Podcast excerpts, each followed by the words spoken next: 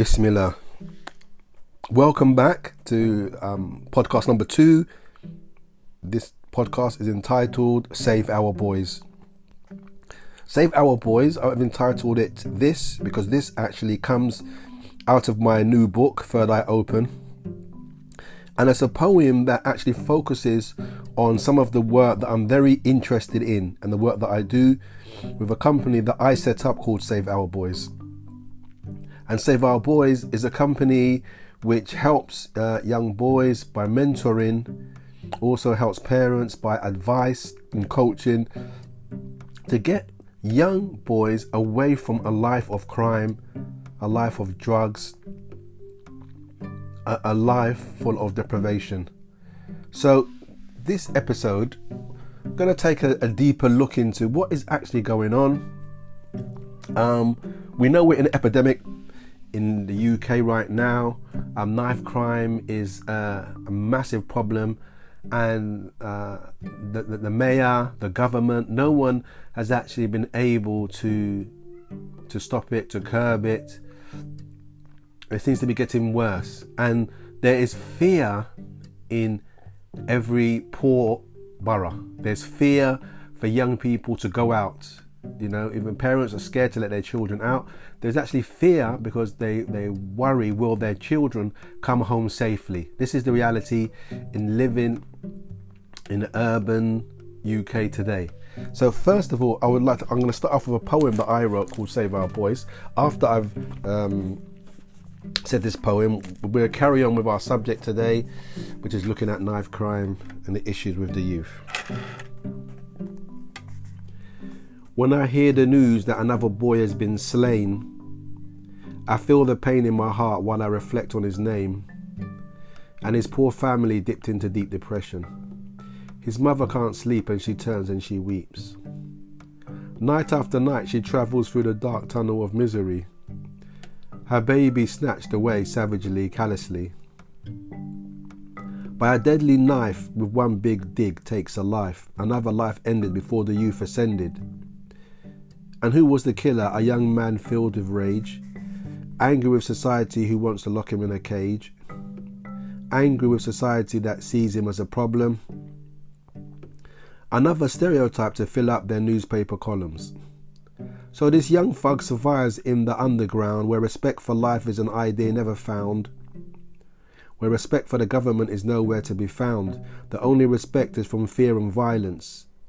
Criminal acts committed behind a wall of silence.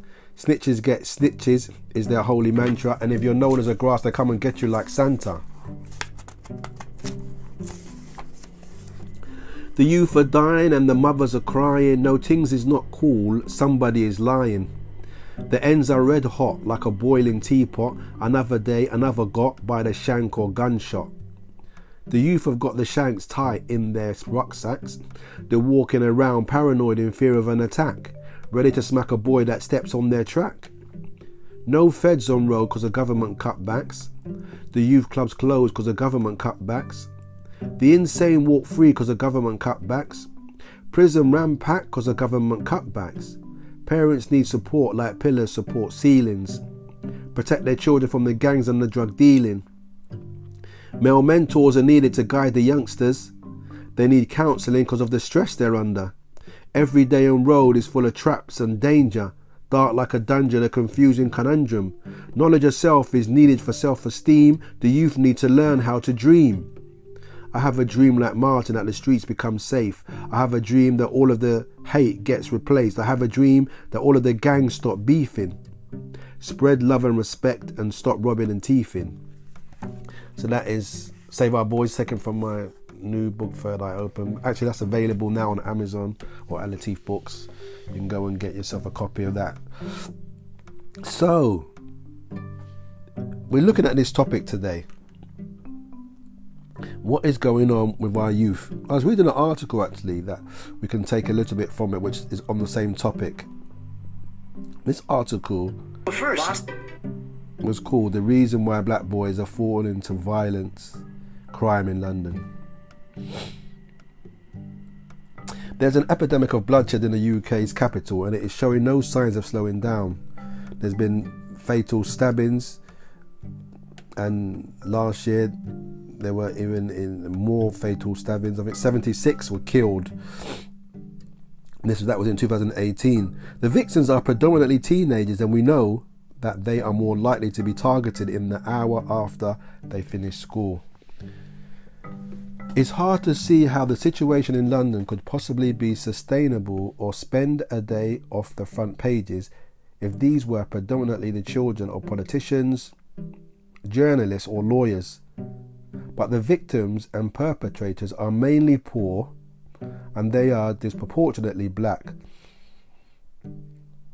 Black Britons, if not you and your own family, then your friends, workmates, and neighbours face systemic disadvantages which are at the root of the complex causes of violent crime. The grim statistics on the racial disproportionality of knife crime in the capital are a reflection of society's failure in nurturing and protecting black boys and people close to the issue. Experts, victims, and their families and activists say it has more to do with class and deprivation than anything else. But addressing the disproportionality, the disproportionality head on is a thorny issue. The many public figures weighing in on the matter, very rarely have any on the ground experience of the tragedies of realities growing up in the inner city. The deprived communities where these crimes take place. When controversial Sunday Times columnist Rod Liddle wrote last month that half of the black children do not live with their fathers and we wonder why they're dying, there was understandable outrage. But while campaigners have often accused the media of racializing the violent crime epidemic and inferring that black males are inherently predisposed to criminality, there is a more complex debate to be had. Speaking to a range of prominent voices across the black community as attacks escalate, many say there are in fact specific systemic issues with how young black men are being treated, which is directly impacting on the levels of violence. Now, this is actually a really um, good article looking at the issue of knife crime. Um, Akala said that it is more to do with class than to do with race. So, for example, the media likes to use the term black on black crime, which is a problem because they only want to f- focus on black people. So, for example, you never hear the term white on white crime, even though the majority of crime is white on white crime. But that term doesn't even exist. So, um, Akala explains that black on black crime, uh, even the, the term is a problem because when you look at knife crime, for example, in Scotland, it's not white, it's, it's white on white crime. But white on white crime is actually not called white on white crime, it's just called crime or youth crime. But when it's black people, it's called black on black crime. Also, interesting enough, when black people are attacked by white people, it's not called white on black crime, it's just called crime. Or racist incident. So that's one problem, the the racialization of crime.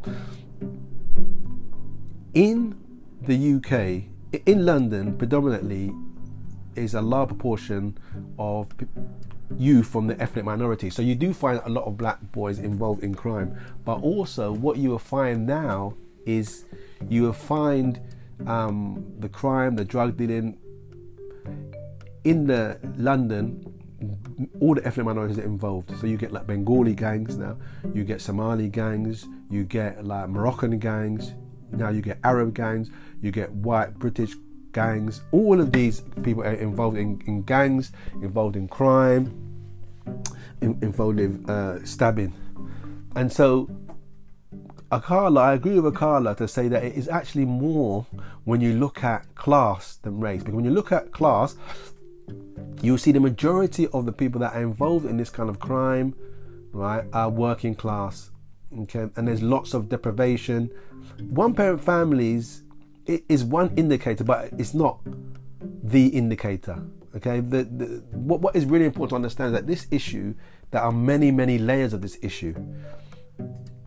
What is really important is a child who doesn't do well in school a, a child who's got special education needs or other needs and they're not being met in school, a child with poor behavior, low self esteem, and a child getting pushed into permanent exclusion. Now, there's a correlation between permanent exclusion and prison. And it's very high, about 70%. And it makes sense because when you're excluded from school, you end up in a in, in a PRU, a pupil referral unit. And if you're not a criminal when you enter the pupil referral unit or you're not in a gang, by the time you will leave, you'll be in a gang because you'll find lots of gang members there.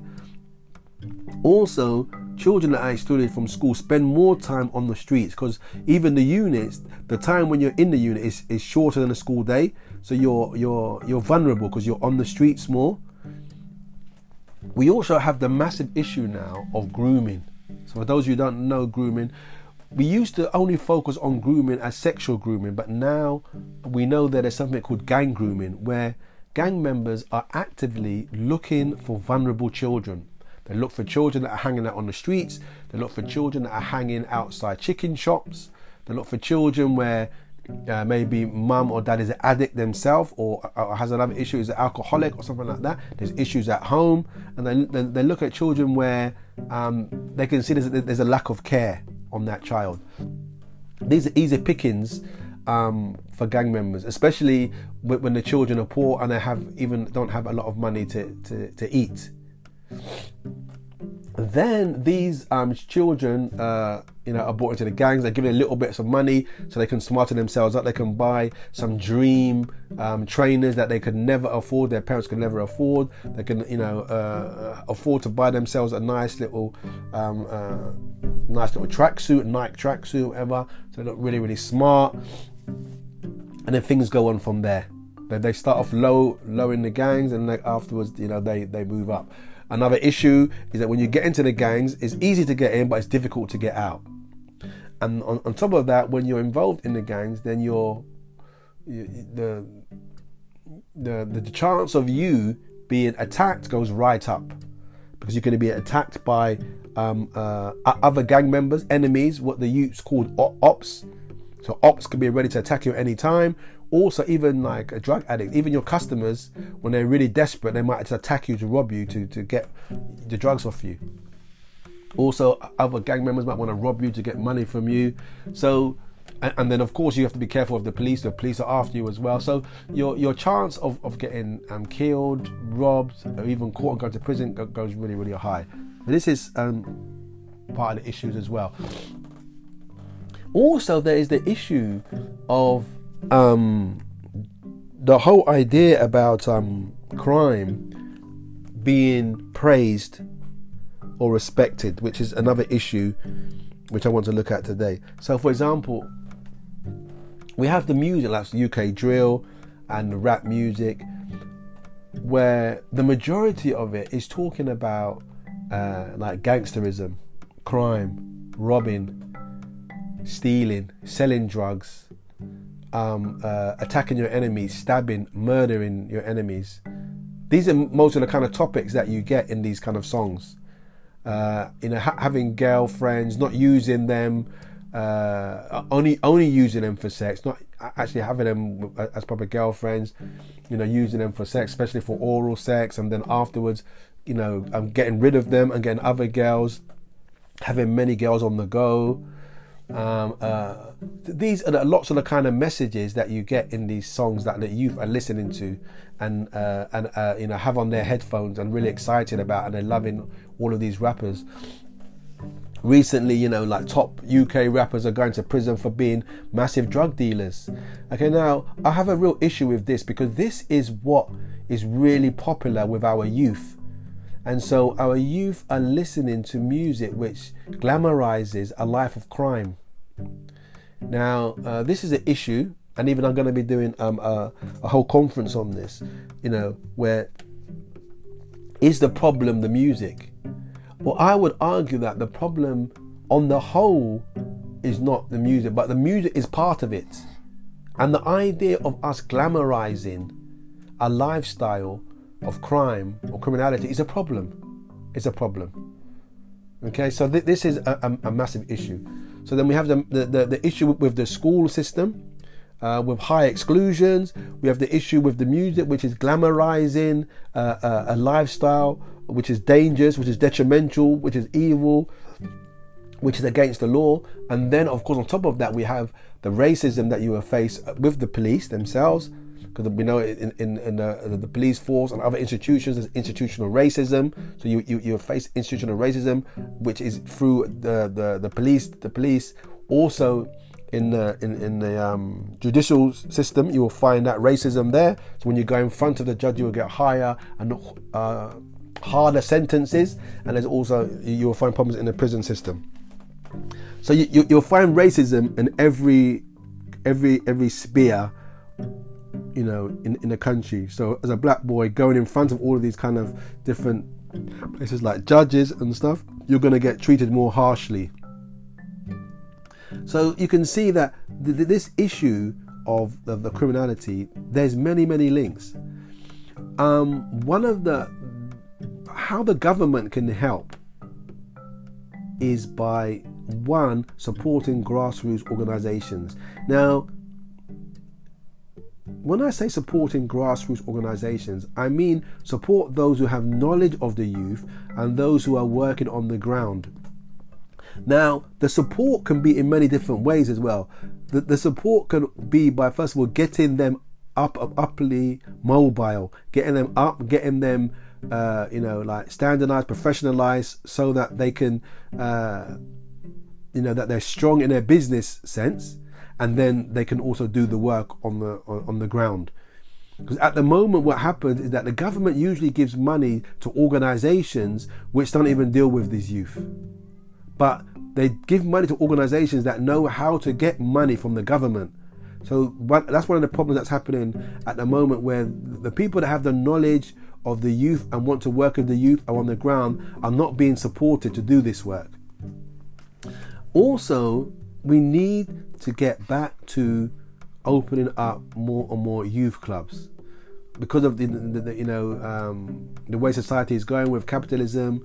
Uh, it's interesting because what you'll see in every area you go to, you will see new buildings going up. You will see new um, high, um, you know, posh flats. Okay, gentrification is happening in every area, so they want to bring more and more wealthy into uh, the city. But while that is happening, they're taking away all of the facilities for young people. So majority of the youth clubs are closed. When I see a youth club that is still around, that I'm, I'm in shock. It, it just looks like a strange thing now. So that's one area, youth clubs. Also, more facilities. Now, if you look at the Scottish model, because um, in, in, Glasgow they had a problem with knife crime and they actually got it right down. And you, you look at some of the recommendations that they did, some of the things which, which, we can really work here is having more activities for young people. So, for example, if they're you know more chances for them to get into fitness, like more um, uh, football clubs where young people are being trained and are being advised about job opportunities. So um, more chances for young people to um, to to um, to make music, but you know try to push them to make making towards making positive music. More workshops on entrepreneurial spirits, getting them involved in, in, in becoming entrepreneurs, see what their dreams are, and working towards that.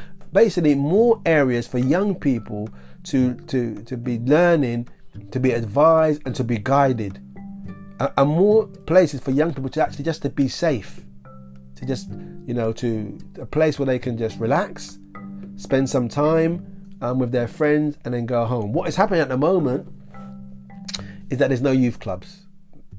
So young people hang out wherever they can, which is on street corners, which is in shopping centres, which is outside uh, chicken shops, which is in uh, estates, any corner on the estate where they can, uh, in parks, wherever there is, wherever there's a space, this is where young people hang out. And unfortunately is really dangerous because where young people are hanging out now there's no like um, there's no professionals there's no youth workers who, who, are working with them who are looking to making sure that they're safe. There's none of that. There's no guidance. And so the role models the people that are, are guiding the people are, are, are dangerous men who want to take advantage and that is use them to sell their drugs. This, this is you know a lot of the issue that's going on and it's a real problem because as you can see, uh, the deaths are going up. The deaths of, of, of young boys is going up. Every day you hear another crime. Also, uh, some people they're making money out of this. For example, we know, uh, you know, in, in China they they are making special weapons that look like sort of like I don't know what you would call them, sort of like I don't know, urban ghetto knives, and young people are, are selling, uh, are buying them on the internet. Okay, and so what what you're finding, you're you're finding these young boys on the streets who are, who are walking around with like I don't know, like samurai swords and massive things, you know, just to, and all of the weapons that you'll find, you know, these real criminals carrying, is definitely only for one thing, only to murder. It's not to do anything else, just to, to murder people. Then also you have two kinds of, of young people on the street because you've got one person who's a criminal who's who's carrying this knife for protection, but then you would get the majority of young people who are who are, who are in fear, who are in fear of being attacked, so they carry a knife. And as I mentioned it in my poem, uh, I, I, believe that um, one, I don't believe that all police are racist. That's one thing. I believe, and I, have spoken to a lot of police who actually uh, join the police force to to support, you know, to help to make society better. So I believe there, there, I believe that there are racists in the police force, yes, and there is an idea, there is an idea of conscious bias, unconscious bias in the police force, yes. There is prejudice, yes, but there are also some officers who, who grew up, you know, in London, in the urban cities, and have a better understanding of these youth and want to help. So, uh, to be honest, I think we need more training for our police officers, and we need more police on the streets. When I was growing up in this country, we used to have like um, the local Bobby. That that was the local police officer that everybody knew. Everybody in the area knew, and so he knew everyone. He even knew he would know the youths that were going the wrong way. Okay, he would have a, a proper overview of what is happening in his area. Okay, today that's gone. Um, when I was growing up, there even used to be comp, uh, competitions that were run by the police police would organize, you know, police, uh, football competitions, you know, you know, uh, and all of these things. They were actually run by the police. You could actually go to the police if you had ideas for, you know, for activities for young people to do, and they would support you. But today, all of that is gone. So what we need, we need a massive investment into young people, and we can see that it's many, many levels. So we need, we need the police, we need like the government, we need grassroots organizations, we need the schools, and also we need um, the medical profession. We need counselors, we need doctors, we need psychiatrists involved. Because just the last issue I'm going to talk about is the issue around trauma. I listened to a psych- psych- psychiatrist recently who gave a good um, uh, explanation about what's going on on the streets with trauma. Because what is happening is that we're seeing lots of young people who are witnessing extreme violence, who are witnessing their friends maybe be killed in front of them, who are, you know, who are witnessing murder, who are witnessing a large amount of violence, and and are suffering from trauma. Unfortunately they're not getting supported with their trauma. And so they're self-medicating. Just taking more and more drugs taking more and more alcohol but that doesn't deal with the problem. And then what is happening to those young people is that they are witnessing more trauma. So they're having trauma upon trauma and they're not getting any support for this okay and, and this just makes another dangerous individual so definitely we need you know um, psychiatrists we need those professionals in the mental health um, organizations to be working, and everyone needs to work together. And if everybody comes together, we can make a change. But at the moment, unfortunately, what I'm seeing in society is more of a focus on making more money, where money is coming before human life, which is a big issue. We need to change that. We need uh, governments to actually support the youth because if we spend more money on these youth now, okay, getting them, focusing on them, getting them on the straight and narrow, okay, they will they will cost less money for us in the future. Okay, by putting them into prison because prison costs money going through the, the uh, judicial system. So we've got lots of work to do there, lots of issues. So um, thank you very much for listening. This is my second episode. Save our boys. please um, if, if, you enjoyed it please email me or send me a message send me some feedback uh, and, also send me a message about what you'd like to hear me cover so i could talk about that um, have a brilliant brilliant um, afternoon and stay safe thank you